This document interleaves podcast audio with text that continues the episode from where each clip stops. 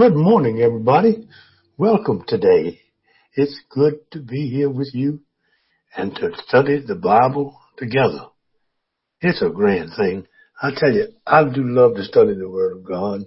It's it's a just a just a a blessing to me too to be able to talk with you about this text today and discover some new things, perhaps, about what the Bible might have to say to you. Bible is so wonderful. It can say one thing one day and something else another. Another. Just be a blessing in so many ways as you look at the same text again and again and again. Well, let me have a prayer with you. Let us pray. Oh Lord, help us to a deeper understanding of your holy word. Make us mindful of your presence in the midst of the beginning of our day.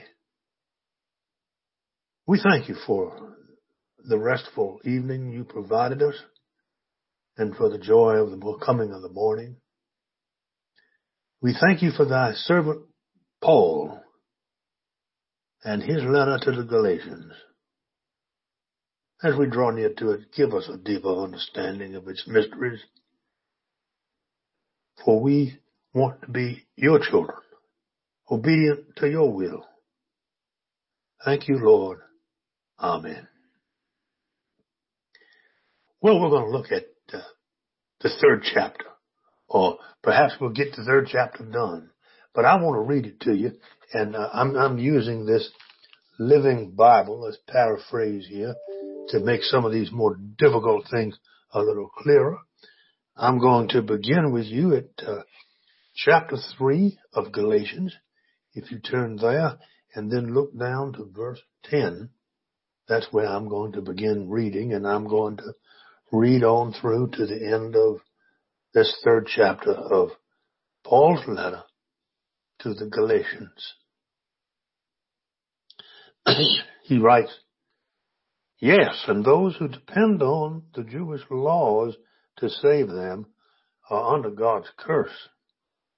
For the scriptures point out very clearly, cursed is everyone who at any time breaks a single one of these laws that are written in God's book of the law.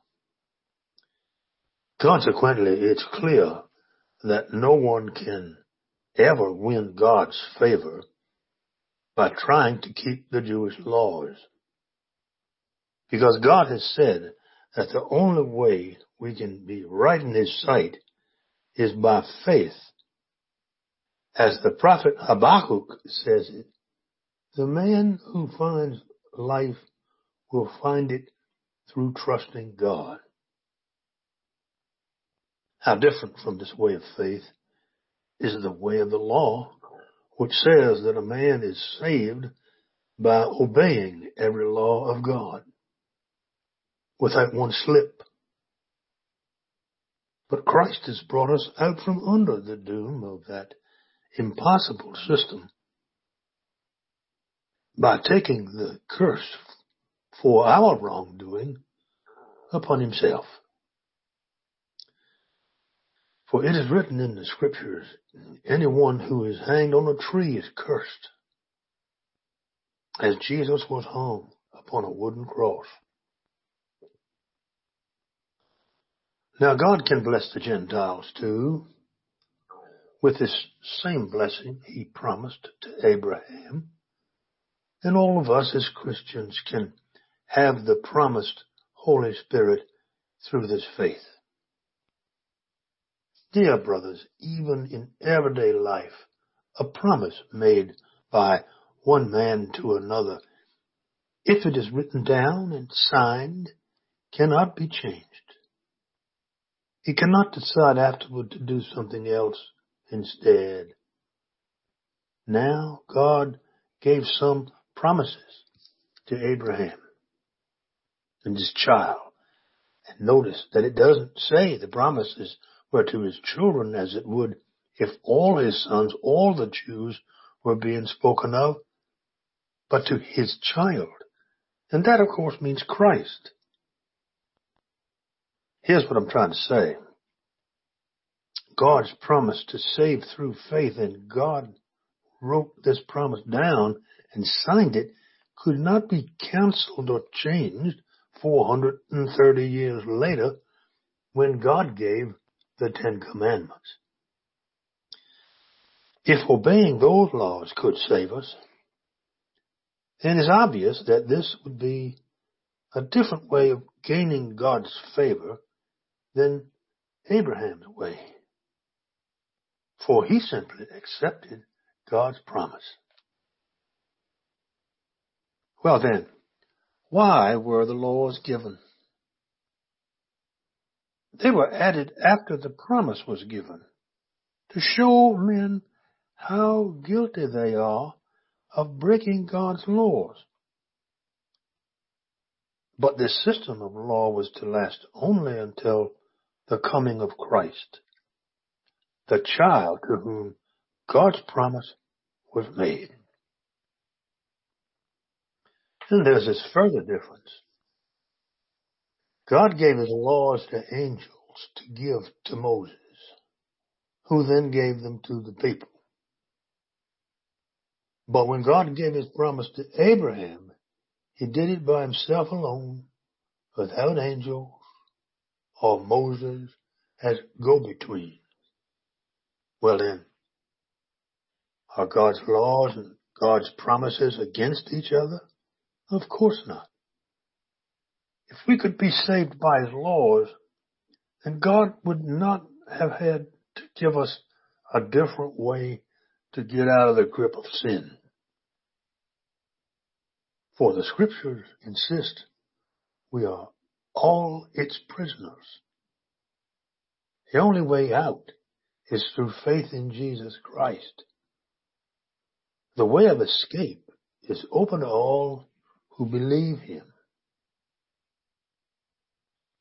Until Christ came, we were guarded by the law, kept in protective custody, so to speak until we could believe in the coming Savior. Let me put it another way. The Jewish laws were our teacher and guide until Christ came to give us right standing with God through our faith. But now that Christ has come, we don't need those laws any longer to guard us and lead us to Him. Now, we are all children of God through faith in Jesus Christ. And we who have been baptized into union with Christ are enveloped by Him. We are no longer Jews or Greeks or slaves or free men or even merely men or women, but we are all the same. We are Christians. We are one in Christ Jesus. And now that we are Christ's, we are the true descendants of Abraham. And all of God's promises to him belong to us. A wonderful word of God. What a wonderful word. I, Hebrews sometimes believe that commenting on the Word of God is, is not good. The best thing you can do is just read it. Just hold the scroll up as Jesus did and began to read. Just read. If you read the scriptures from different forms, different paraphrases, different versions, you come to a deeper walk and a deeper understanding with God. Now, reading the scriptures a beautiful thing. And that, that, but, uh, you have to remember we're in Galatians. This is kind of a stern letter here. We have gone through the first two chapters of the, the introduction and the personal notes and uh, we've gone through the first 10 verses of the third chapter. One of Paul's arguments for the same argument, basically, but it, it is trying very hard to convince this Galatian population of basically one particular thing. That is that we are justified by faith in Christ. And not by the law. That's it. But he takes that horse and beats it to death with arguments over and over and over. In this third chapter, I will be going over four arguments to prove the same thing. The first 10 verses of the third chapter was also an argument to prove the same thing. And that thing he wants hammered into the, the theological concepts of the Galatians. They were susceptible to uh, a, a, group we have mentioned over and over, the Judaizers who brought law and Jesus at the same time. And Paul just was ticked off by that methodology. He'd have none of it and roars out of here with this letter we've got before us that comes down hard on the, the law. But I want to I want to tell you that the law here is a sweet thing. You know, these people didn't go out of business just because Paul had, had an objection to them. They're still around. J- Jewish Christians are around. Have you ever heard of the Jews for Jesus? Well, it's a large movement all across the country. And it's stationed in Brooklyn, New York. I have noticed that they will come to a Christian church and do a Seder meal for you. And I had them to do it for me one time in church and they brought all the particulars, Jewish particulars. They did some things in Hebrew. They sang some things and we, we Christians learned a lot from them and we still have a lot to learn from people who are obedient to the Jewish law and love Jesus at the same time. Um, uh, I can't tell you how many of them have gone like I have to the Holocaust Museum here in Washington to see the, uh, what, what the Hebrew law is like when it is captured and held in, in prisons, how the law can give you comfort and hope and joy. Uh, it's really something to see, but there are messianic congregations in particularly in New York that meet together just like they're in a synagogue. You wouldn't know you were in a, a Christian church at all, and you're not, but you're not in a full Jewish synagogue either because they believe in Jesus as the Messiah. Well, although the whole service is in Hebrew and the congregational environment looks like a synagogue, it is still around. So all I'm pointing out to you is that while Paul argues himself to death about this, it doesn't do a whole lot of good. You understand? Because in the end, what it does is it, is it makes us Christians stable in our knowledge that Jesus died for our sins on a cross and if we will have faith in Christ, our, we will be justified, that is made righteous by that belief. Now Paul does an interesting thing. The first argument here that I'm going to talk about is he argues uh, about Abraham, the position of Abraham. To some degree, the first 10 verses do too, but he picks it up again, picks it up, says, and makes this wonderful argument about, about Abraham. Well, in other words, who saved Abraham? If the law saves you, well, what in the world was Abraham saved, saved with? Salt and water? No. He, Abraham was saved because he loved God. He was righteous because he loved God. God asked him to sacrifice his son, you know. So Abraham got a pile of sticks on the altar and was fixing to burn Isaac right up and cut him with a knife. And the Lord said, stop, stop, stop. I know now how much you love me. So you see, God is serious business with Abraham. Abraham uh, uh, initiates a covenant of circumcision. Abraham is four or five hundred years before Moses. That's a long time. So Paul says now he backflips over Moses to earlier Abraham.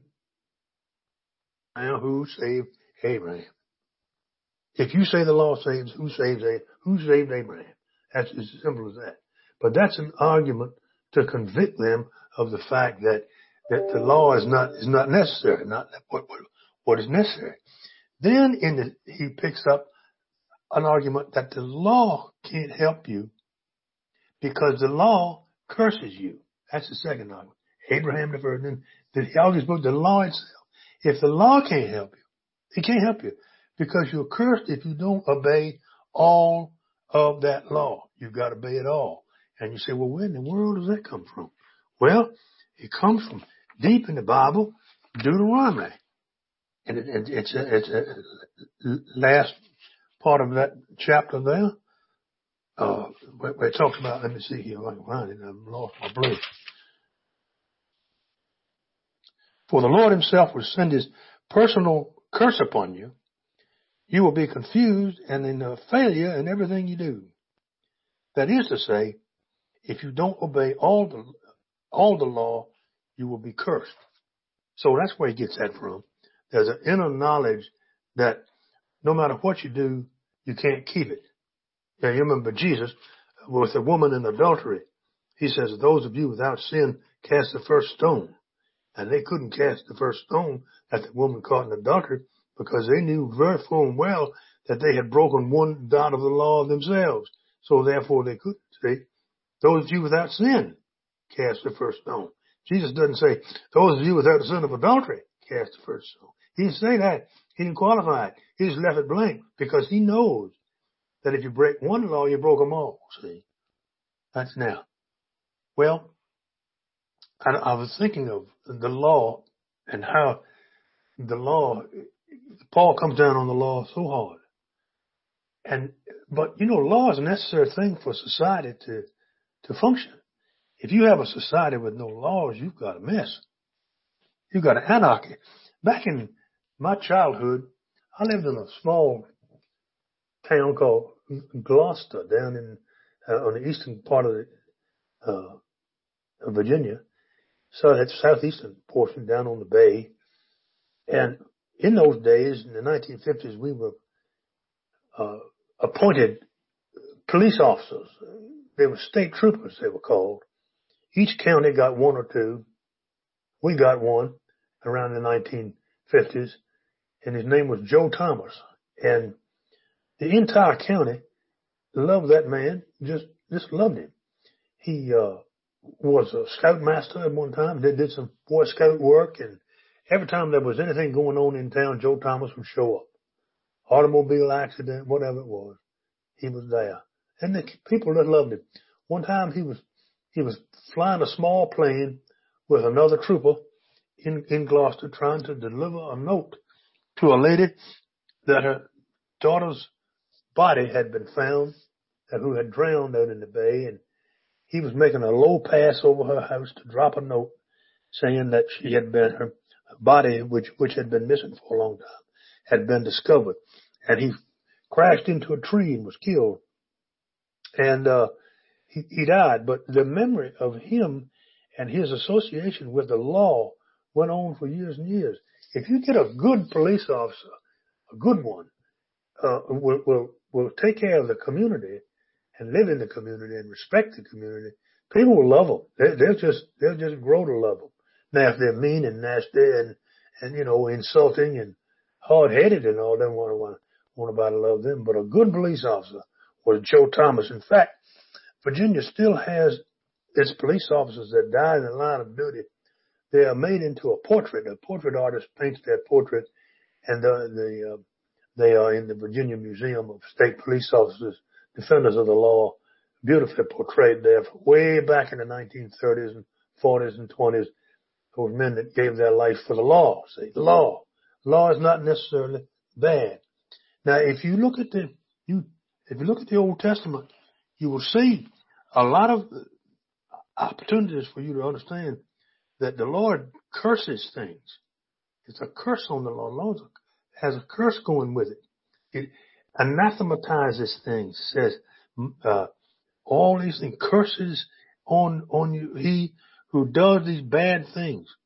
Cursed is he who accepts a bribe to kill an innocent person. Cursed is anyone who does not obey the laws. And all people should reply, Amen. You know, and it goes, it's got all these odd looking sins. I know my father used to read the Bible very rarely, but when he did, he would usually wind up sitting there on Sunday reading from Deuteronomy. And these curses fascinated him because it's interesting. Cursed is he who moves the boundary marker between his land and his neighbors, and all the people shall reply, Amen. It goes on and goes on and on and on and gets more and more interesting as it, as it goes along. It's worth reading, worth reading what it is that ticks off God. See, even if you don't believe in that the law saves you, you ought to at least be acquainted with it, seems like to me. Now, so the law can't help you. Jesus, the Son of God, the Redeemer, and the Savior, the Christ, the Son. Now, he says here, but Christ has brought us out from under the doom of that impossible system by taking the curse for our wrongdoing upon himself. That's verse 3, verse 13 of chapter 3. For it is written in the scripture, anyone who's hanged on a tree is cursed, as Jesus was hung on a wooden cross. Now God can bless the Gentiles too, too, with this same blessing he promised to Abraham and to all us as Christians can have the promised Holy Spirit through his faith. So you see, he's jumped now from, from God as, as Savior over to the Spirit of God, the Holy Spirit now becomes the, the, the fifth argument of the four that I'm going to discuss this morning. Promised Holy Spirit through the faith. Dear brothers, even in everyday life, a promise made by one man to another, if it's written down a sign, cannot be changed. He cannot decide afterward to do something else instead. No, no. Jesus, for Paul, is a child of Abraham, promised to us. Then notice it says in verse 16 that it doesn't say the promises were to his children.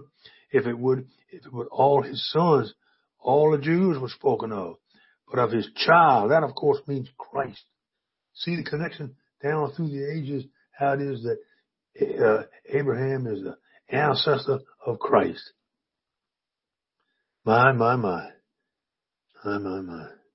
Here's what I'm trying to say. Says, God's promise to save through faith. God wrote the promise down and signed it. Could not be canceled or changed 430 years later when God gave the Ten Commandments. See, see that connection of that jumping time? My, my. Well, I want you to know that God in this letter is giving us an idea of how Paul hammers in this argument over and over, making the same point over and over. It says in verse 26, for now we are all children of God through faith in Jesus Christ.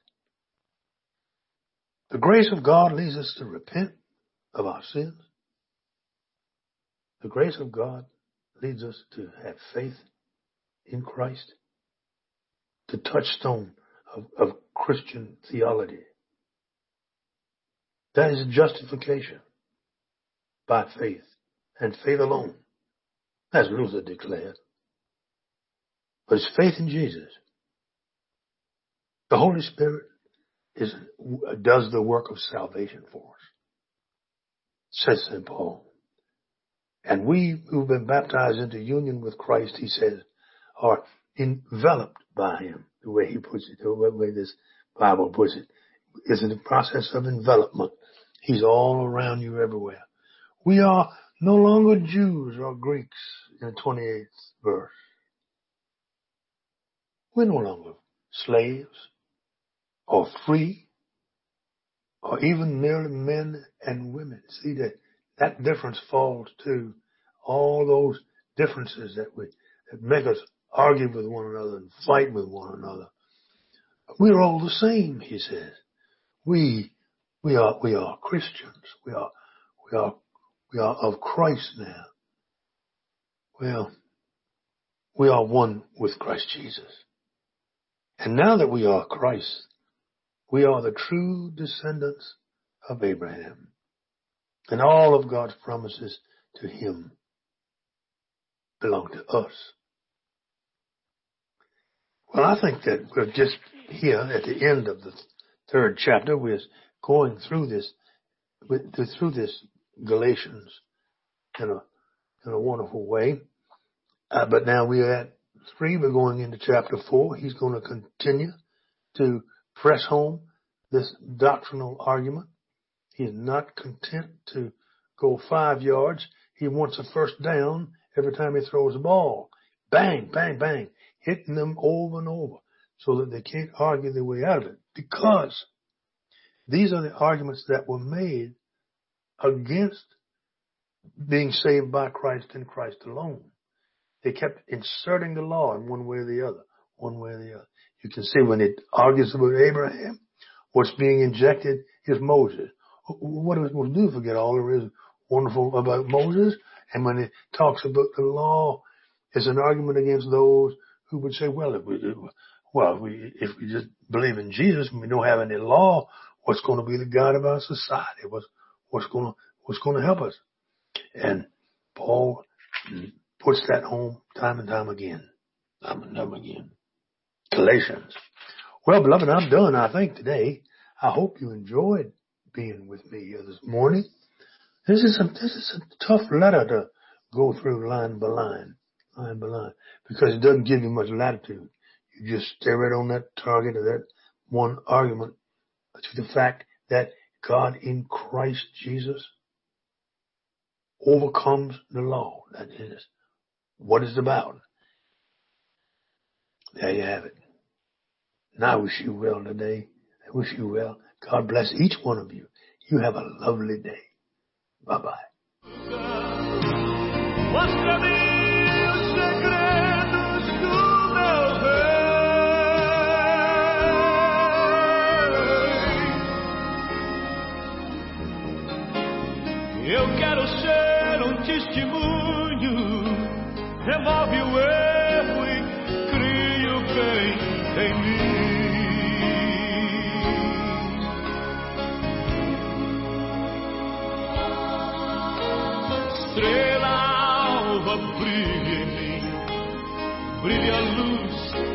Brilha